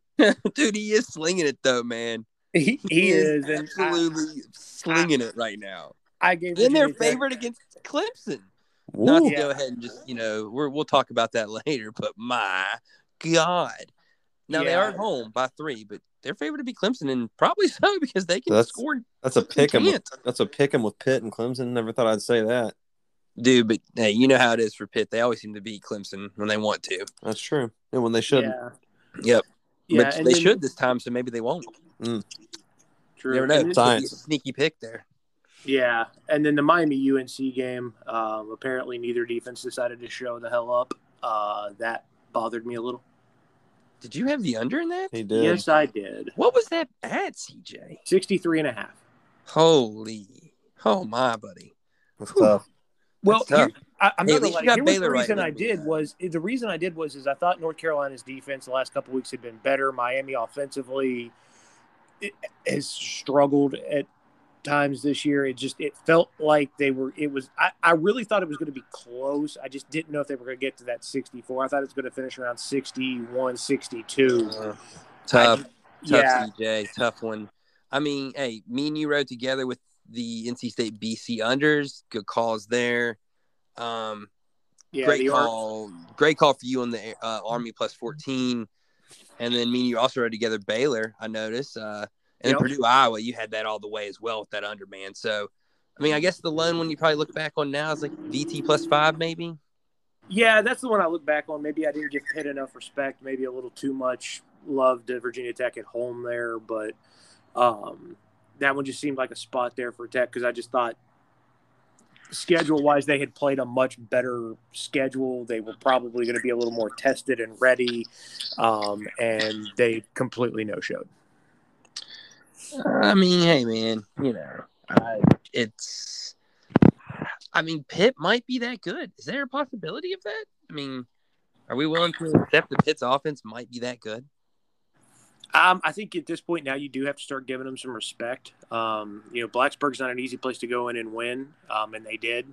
Um, you know, they, they yeah. beat – you know, they, they, they handled Georgia Tech, which you can say what you want about Georgia Tech, but, I mean – and they did win in Tennessee. So, I mean, may, maybe maybe this time we start giving them, especially offensively, a, a little bit of respect. Never. Never, Zach, ever. I think, I, I think you're right, buddy. Even if they deserve it, never. I think I think you're right, buddy. Just just um, real quick, I want to I want to backpedal just a second. I, I apologize to the Utes. Uh, said they play in Provo. That's my bad. Oh yeah, you, that's on yeah, me. You, that's on me, guys. You, yeah, yeah, that's little you, little. Uh, you better catch yourself before you wreck there. yourself on that one, buddy. Yeah, stepping on some toes there. That's my bad. Hey, and wait, and we defend our Utah base. Hey, and hey, we might get a Utah base here, C J. You never, never know. I know some people in Idaho, actually. Well, there you um, go then. Yep. Now let's let's also say this real quick. I, I do want to I do want to say my worst one, my worst beat of the week though, because I feel like it's worth mentioning. U T S A, the Roadrunners, got me forty-five of the fifty-three I needed. Right, Rice, come on, come on, Rice. Like, oh man, I mean, could you not have got like eight points just to push? Like, go for the two or something, get in the end zone once. Whew. Ugly performance from Rice offensively, and uh, it cost me the perfect week, fellas. Yeah, that that, that one hurt you. I, I, I when I saw that one, I was just like, "Oh, he's got to be screaming." Yeah, I mean, it's just the perfect week, man. It it, it went up in flames, and uh, it is it is what it is. But uh, Zach, kind of want to talk a little bit, man. If you have some leans for this week, but also let's also while you're in here, man, I think it's worth kind of. Big picture view on college football this year, and then, of course, man, the news out of Baton Rouge about Ed Ed Orgeron, my man, Pepper to Gumbo, uh, will not be as much fun. Uh, won't be as much fun in Baton Rouge anymore, man. Without without big big Eddie O, Coach O, but uh, there's a lot of things swirling. eighteen million dollars to go away. A lot of things are swirling right now, aren't they? Yeah, no doubt. Um, kind of makes. What's going on in Morgantown seemed a little less hectic, but I mean, obviously L S U has a standard that they're just looking for, even though, you know, this being three years removed from a national title, I don't know what's, or two years actually, two years removed from a national title. I, I don't know, man. It's, I mean, it's just different there. It, it is different there, but I mean, I think, C J, do we think this is because of what's coming out now officially? I, I think there's actually a little bit of a of a mixture for it, because um, you, you look at his track record, um, some recruiting violations at stops he's been at. There's no different here. Title nine issues, um, the off the field issues that he has unfortunately had surfaced that are allegations. You know, obviously we can't speak on those because nobody really knows. Um, it's not a good look, though. Let's put it that way. It, it's, it's a word that he's word that he's sticking his ladle in the gumbo, huh?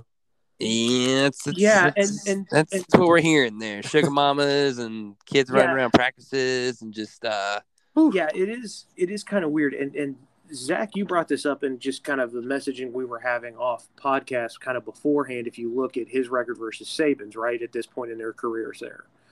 They're they're virtually identical, forty nine and seventeen for Orgeron, forty eight and sixteen for Saban. Yeah, I mean it's And, it's and eerily it was, similar, but obviously yeah, it was got some differences. And thir- yeah, and it was thirteen and five against the top ten, and that got me thinking. So I, I, I dove into the numbers a little, okay? For those of you new, I can get heavy into the numbers, but I went back and looked, and I counted just starting at twenty seventeen, his first full season as head coach, because in twenty sixteen he took over when they fired Les. He's nine and four, ten and three, fifteen and oh, five and five, and then four and three so far this year. Okay. And it, and I went back and looked at the numbers. I got uh, not too deep into them, but kind of broke them out a little bit to kind of really take a look at his on-the-field success, right? Because, Zach, you mentioned it. L S U's a different breed down there. Oh, they're definitely different. And I started just just looking from twenty seventeen to this year, okay? twenty seventeen being his first full year as the head coach, because twenty sixteen he took over midway when they fired Les. So just counting – his full tenure as head coach, not interim. Okay. In twenty seventeen, they went nine and four. Follow that up with a ten and three in two thousand eighteen. Obviously, two thousand nineteen, fifteen and oh national championship. twenty twenty COVID year went five and five. This year so far, they're four and three. Okay. That puts him at forty-three and twenty overall. It's respectable, right? Everybody go, okay, that's kind of cool. It's better than respectable, C J. Yeah, it, it, it's better than respectable. But here's here's where it gets interesting, right? Because he's twenty-six and twelve in conference over that time. Okay, in the S E C, that's you know that's almost seven hundred. That's, seven hundred. That's pretty damn that's, good. That's, that's pretty, pretty damn, damn good. good. Here's where it gets interesting. Take the twenty nineteen season out. Take the natty. Take the national championship season out. He's twenty-eight and twenty overall. eighteen and twelve in league. Mm. I mean, yeah, and, uh, but and but, you, but that's not that's not what you do. I mean, they built. Well, no, that's that's not what you do. But here's the other interesting thing we talked about: his thirteen and five record against the top ten. Seven of those wins came in two thousand nineteen. Okay, hmm. I mean, he's so six. Then, he's six and four otherwise. That's still pretty decent. And well, I also that, would say it, I would argue real decent? quick. Let's take it. Hold on, hold on. But let's C J real quickly. Because you're taking away fifteen, and you're taking away the uh, the fifteen and zero season, the fifteen and zero special season with Burrow. Let's take away the two seasons after Burrow, one of which is COVID, and this year with Max Max Johnson, where they're already you know just had a big win and they're four and three. I mean, the argument has to be off the field because it can't be on the field with Coach O right now because, I mean, that's not fair to take count those years really after Burrow with COVID. I mean, come on now. Yeah, I mean, I can understand that, but you also have to look too. Is is I understand these that's losses. L S U, and they're different, obviously. But it's L S U, it it's different because you think about it. Saban won a title there, Les won a title, and now O's won a title. You could almost you could make the argument you could plug just about anybody in and win a title down there because of what they can recruit. Whew. With. I don't but know about that, T J. That's a, that's a bold take. It, it is, but it, it's it's not quite at the same time. If you think about what they should be able to recruit because of what they have, the facilities, location, all of that.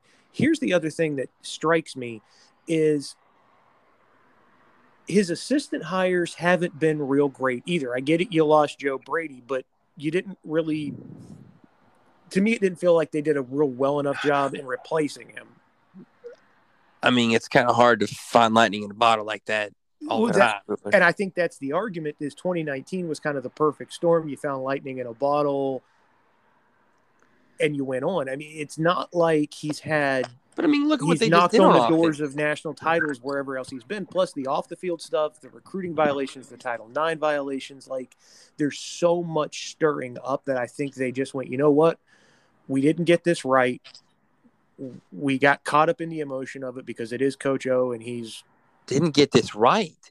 C J, the first two years they were nine and four and ten and three, and then he went fifteen and zero, and then he had a COVID year, and then this year, and we're, we've got it wrong. That's yeah, but utter bullshit. I'm sorry. But, okay, but you're paying a guy. Any, okay, but I, I just, what I'm saying sorry. is you're you're paying a guy eighteen million dollars to literally go away.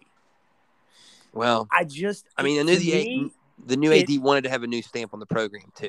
His guy, and I, and I think that might be part of it. But I also think too, in all honesty, I, I like Coach O. I do, and I'm not hating on him. But as a head coach, he's. Outside of that one national title year, it's not. It, it it's been eight wins, nine wins, and that's that. Yeah, but really in the good, S E C, but at L S U, that's phenomenal. It is, but at L S U, they have national titles. That's what they want. They don't celebrate division wins down there. They don't celebrate conference wins down there. Well, it's that's, literally all about can you get to the playoff and can you win it. That's literally the bottom line. And he did and part it. Of that's and he, he just did it. did it. He did it once. Do you think he can do it again? again? Yes, he had it. He was supposed to do it again after Burrow, and then he was supposed to do it again this year. Get the hell out of here, L S U! Y'all are ridiculous. Y'all need to step, y'all need to look at yourselves in the mirror. Now, obviously, everything else going on with Coach O, but they wanted him gone before that. There's no question about this, unless they knew this was on the surface. Let's be real about this too, Zach. I, but C J, unless you have something real quick, I, I do want to hear what you have to say. But I want to hear what Zach has to say because I feel I just, like he's been rather quiet on this right now. Yeah, I just want to make one other point because you go, well, is should, you know, get out of here with that. That's the standard in Tuscaloosa, and it doesn't change regardless of who they lose. But if they didn't have Saban, what are you looking at there? And, but that, but that's and that's kind of what's happened in the S E C. It's become very, you know, Saban dominated, and it's how do we knock him off? And now it's becoming Kirby. Too with that, and I think if you're looking at the landscape, if you're the L S U people around that program who are seeing the day in day out and C J, thinking maybe this fit doesn't work, I'm sorry, is how do we knock those two guys off, and is he the guy to do it? And they made the internal decision, no, he's not. C J, oh, okay, that's I their mean, decision I, though. That's the thing, whether it's right or wrong, that's the decision they're making. Obviously, Alabama has the same standards, and they did before Saban got there. And imagine they would have take Rich, taken Rich Rod instead of Saban, they'd probably still be in the same boat. I mean, Saban wouldn't have gone there. They'd probably still be looking for a head coach. And, I mean, they may have had a similar situation to what L S U did. They won a national championship with somebody who got the right guys, and then, you know, they have underwhelming seasons by their standpoint or by their standards. But it's just it's the it's the hubris that those programs have. It's the impression that they have of themselves and what they think they should have as far as a success standpoint's concerned. I mean, that's that's what it boils down to. So that's that mixed in with the stuff off the field that Coach O has had.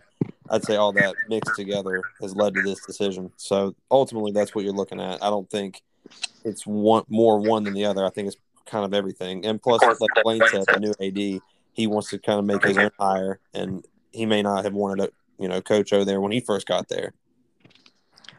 Yeah, I think. And I think it's kind of suspicious too, where you see a report about how the coaches don't want to coach for him and the players don't want to play for him.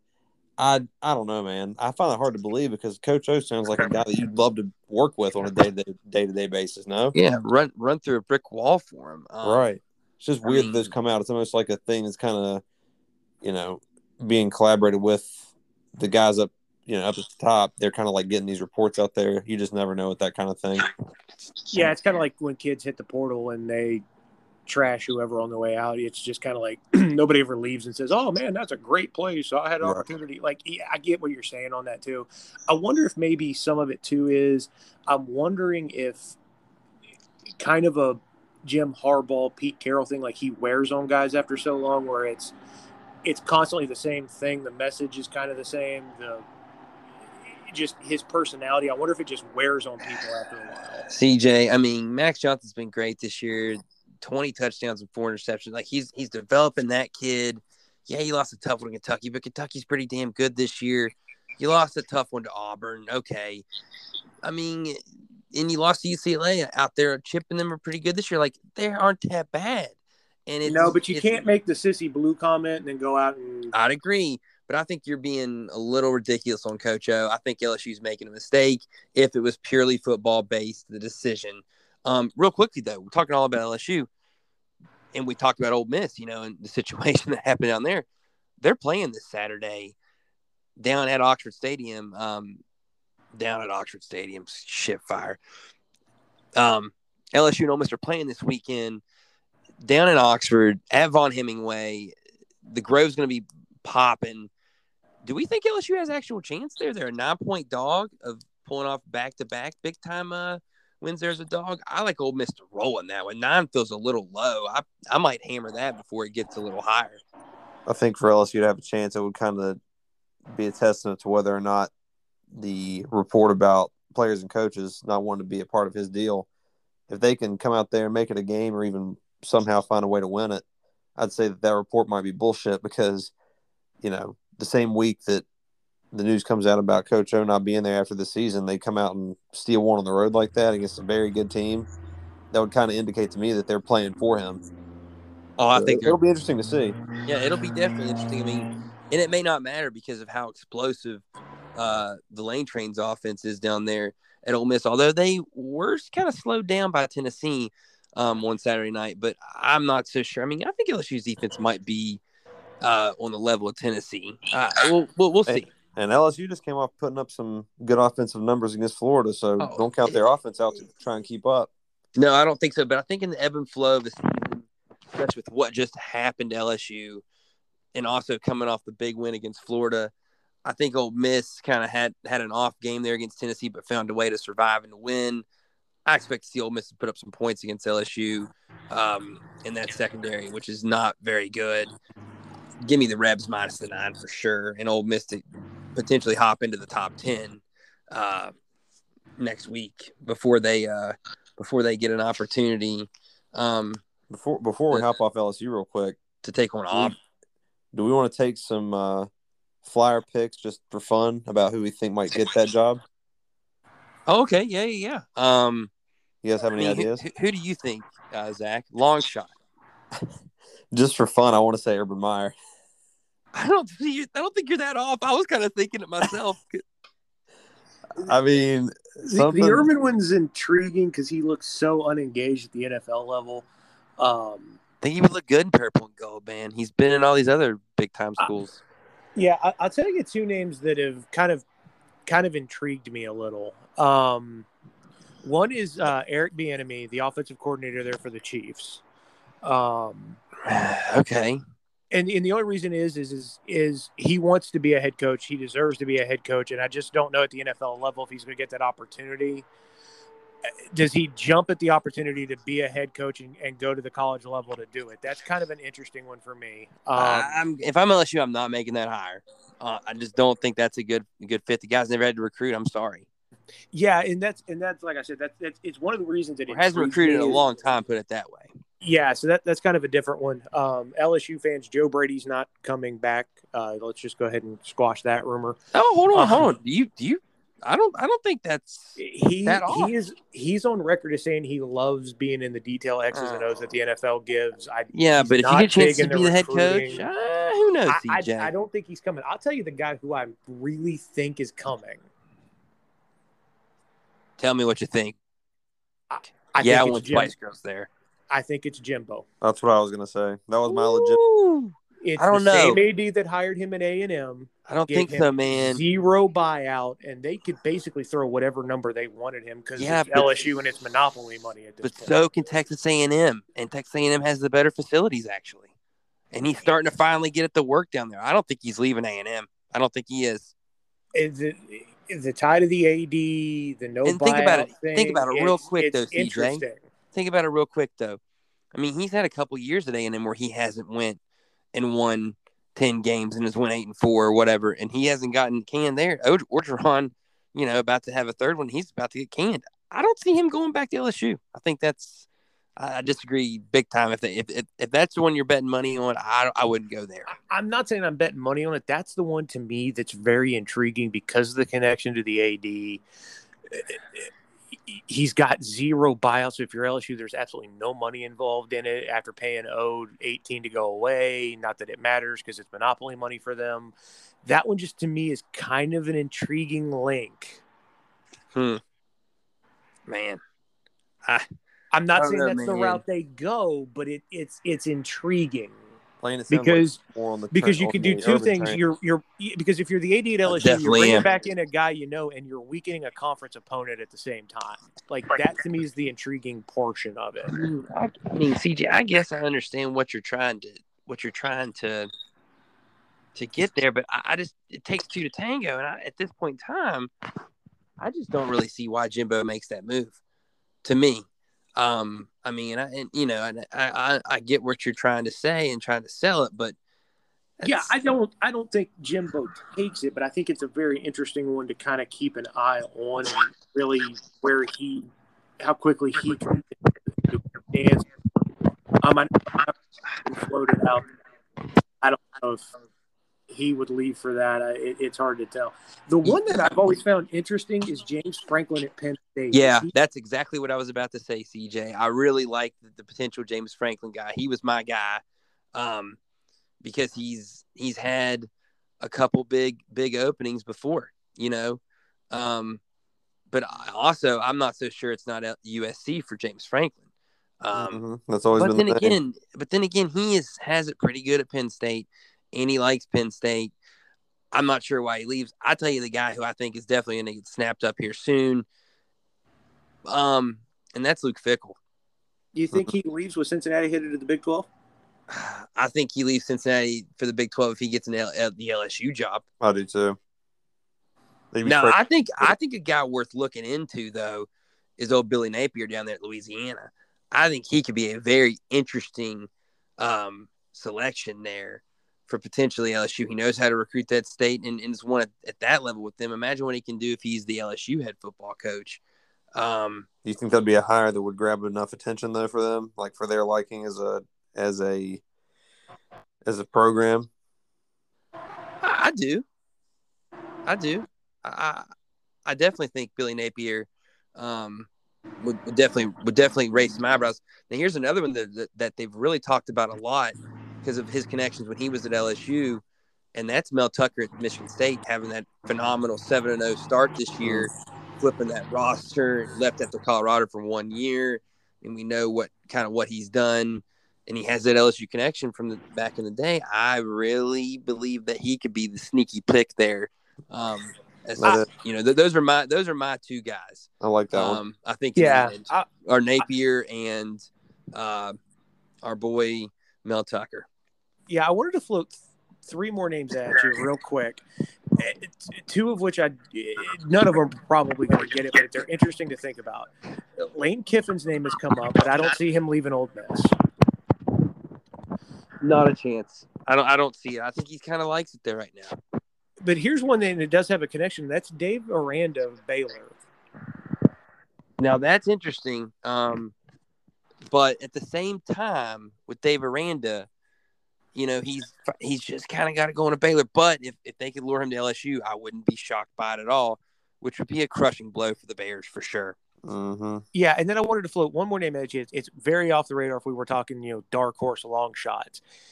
Does L S U sniff Hugh Freeze? That'd be, that'd be crazy. I don't that'd think I don't think you do either, but I'm just asking the question. I mean, he does have the S E C possible. ties. Do you do you possible. want him? Do you want him to be sniffed around by L S U there, C J? Because if he does, hmm. your Liberty coach is gone. If yeah, that's what I'm saying. As, as, a, as a yeah, as a Liberty guy, no, I really don't. But if you're L S U, do you kick the tires on it? Maybe. Uh, I think he's down the line. Yeah, he's down the line.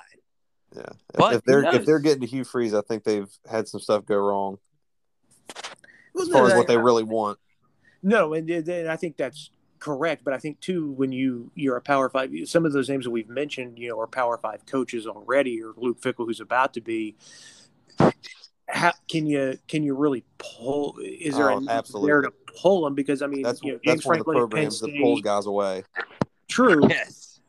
True, it is. And I can understand that. But, I mean, at the same time, like, I, but there are, but I could see guys like Franklin and them going, nope, I'm good where I'm at. That's oh. possible. I mean, Penn State's obviously no slouch, and if, like Blaine said, if the U S C job were to come open for for Franklin, that's been a job that's been linked to his name for quite some time. So, obviously, there are a lot of things at play there, but I think that L S U is a destination job. I don't think there's any question about it.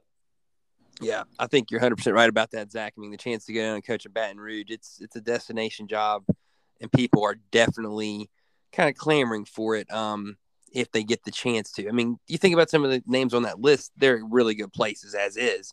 Um, so, Zach, I kind of before we get out, get you out of here, man, um, do you have any leans for us this week?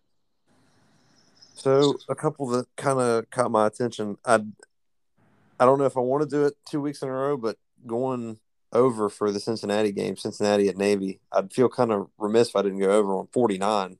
Do y'all feel similar, or do you feel like that's one that they get out early and maybe just kind of fall asleep? What do you think? That's tough. That's tough, Zach. I feel you because Cincinnati can do it themselves, right? They can hang out half a hundred on Navy for sure. Um, but if Navy doesn't pull their weight, maybe they don't hit the forty-nine. Exactly. And that's, that's kind of what I'm thinking, uh, Zach, that Navy, that Cincinnati figures out how to stop that triple option with, with, relative ease. They've seen it a few times now. That's a good, really, really, really good group um, defensively for the Bearcats there. And Navy, you know, they're not what they have been in years past. They're getting better, I think, than they were at the beginning of the year, but they're still a struggling team. Um, forty-nine, I, man, I could think like forty-five nothing, and, and you're not getting there. Yeah, I kind of had the same fear. It was just one that kind of got my eye because I'm like forty-nine in the Cincinnati game. That's a little low, but I, I get the reasoning why for sure. Yeah, I'm, I'm with Blaine on that because I could see that being like, you know, forty-two nothing, forty-five nothing, and you miss it. Mm-hmm. I just don't think Navy's going to get you the help. Uh, the play for me there is, you know, my or is Cincinnati to cover because um, yeah. I think Fickell's going to continue to put points on the board because I think right now – if you're Cincinnati, you almost kind of feel like you have to just so that when the committee hits the room, it's not, well, yeah, they're six and oh, but they've had, you know, a couple of twenty to nothing wins that should have been more. Get, I mean, to get that kind of conversation out. D J, here's the thing, though, about that, man. I, I don't think they're having that conversation about Cincinnati right now. Um, And they, I don't they think they are right now, but I like don't. forty-two to three, and it'd be like, all right, Cincinnati did what they were supposed to do, and you don't get that number at all because I mean they've already hung up half a hundred the last two weeks, and they beat Notre Dame on the road and Indiana on the road. I mean, man, they're they're looking pretty good in the committee's eyes right now. They're number two in the nation in the polls. I think they're probably going to be number two when the playoff rankings come out here in a couple weeks as well. Coincidentally enough, um. That that first lean you had was the first game of our nooners. Um, so that's going to get used there, my friend. Do you have anything else, man? I've got two more. With Are, are uh, they in the noon window by chance? They are not. Do you have anything else in the, in the new window? I mean, I'm just trying to pick your brain because you've kind of been on fire.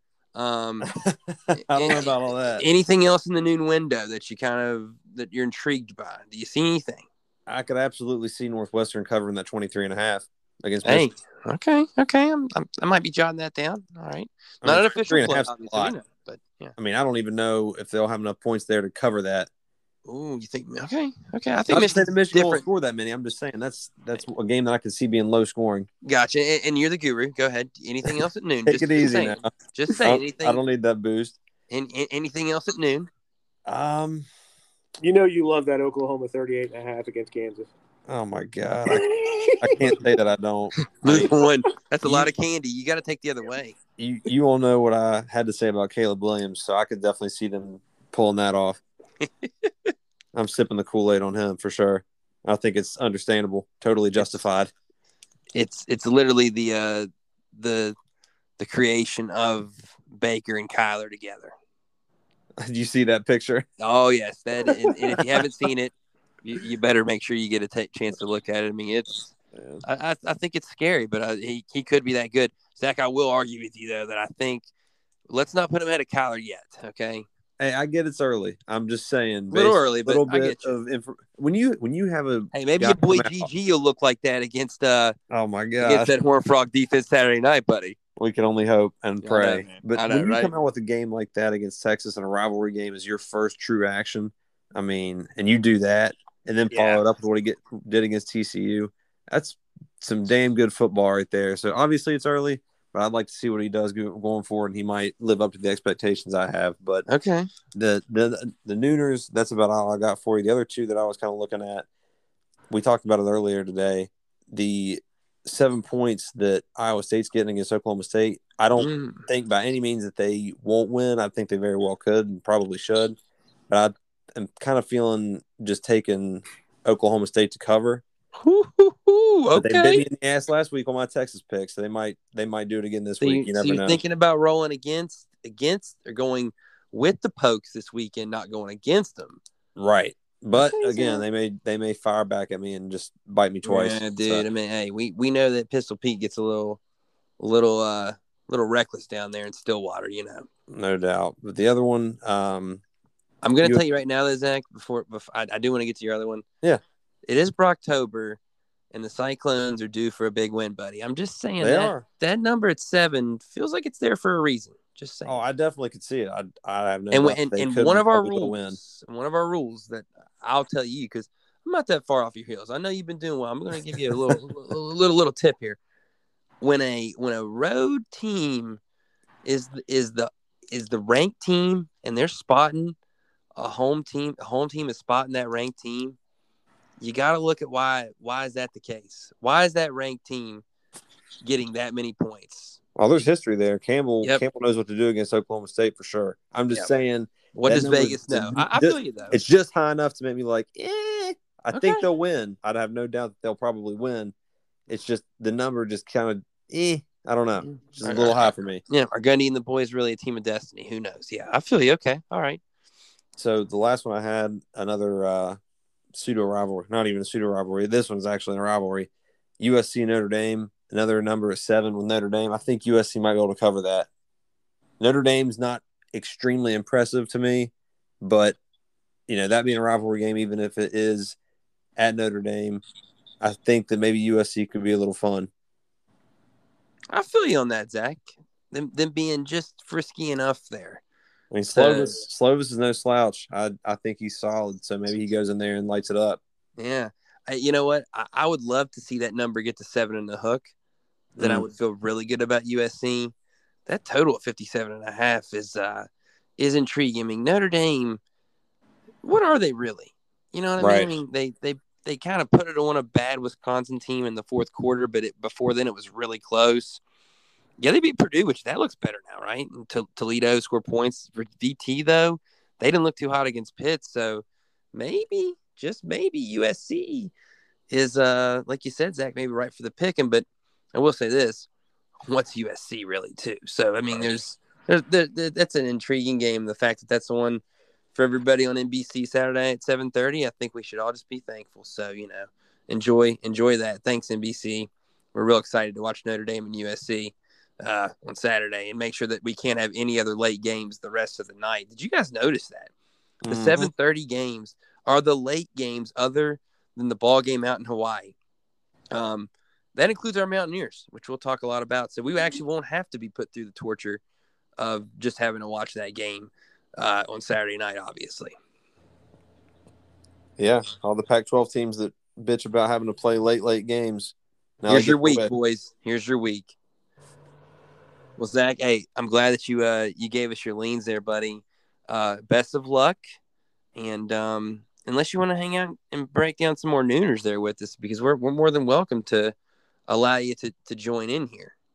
Hey, I appreciate the offer. That's your all's. That's your all's territory. I can't get it like you all can. I'm just riding uh, by the seat of my pants. You know that. Uh, okay. I mean, hey, we. I mean, C J, we already got kind of his take on three of the games in the noon window. By the way, we. I, I didn't. I didn't ask him for Illinois Penn State to kind of round it off, but um, I want no part of that.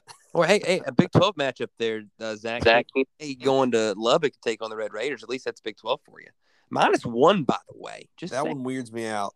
That yeah, one weirds and, me out big time. In more than one way, dude. I'd stay in the hell off that game in every which way possible. No doubt. No way am I touching it. Although, for some odd reason, doesn't it feel like Texas Tech wins? Then, like, six and two. And then, like, they inevitably fall and probably don't win another game the rest of the season, but still go to a crap bowl. Oh, man. It's just strange. I don't I don't know what to think about it. I mean, maybe Skylar Thompson pulls something out. He's he's played pretty well. I just, no, he's not. I don't know. He, is he back, though? I don't think he's back. He was playing before the bye week, wasn't he? As far as I know, he wasn't. He played against Oklahoma, and then they had the bye. Oh, I'm sorry. He, he played against he Iowa State. He was out there Saturday. He was out there Saturday. Yeah. You're right, that's Zach. Right. He, they played Iowa State last weekend. That's my apologies. I had the schedule mixed up. Yeah, he's he's back. I, you know, I, I'll be honest. Even though I had real confidence in Iowa State, didn't see a snap of that football game uh, between Iowa State and Kansas State.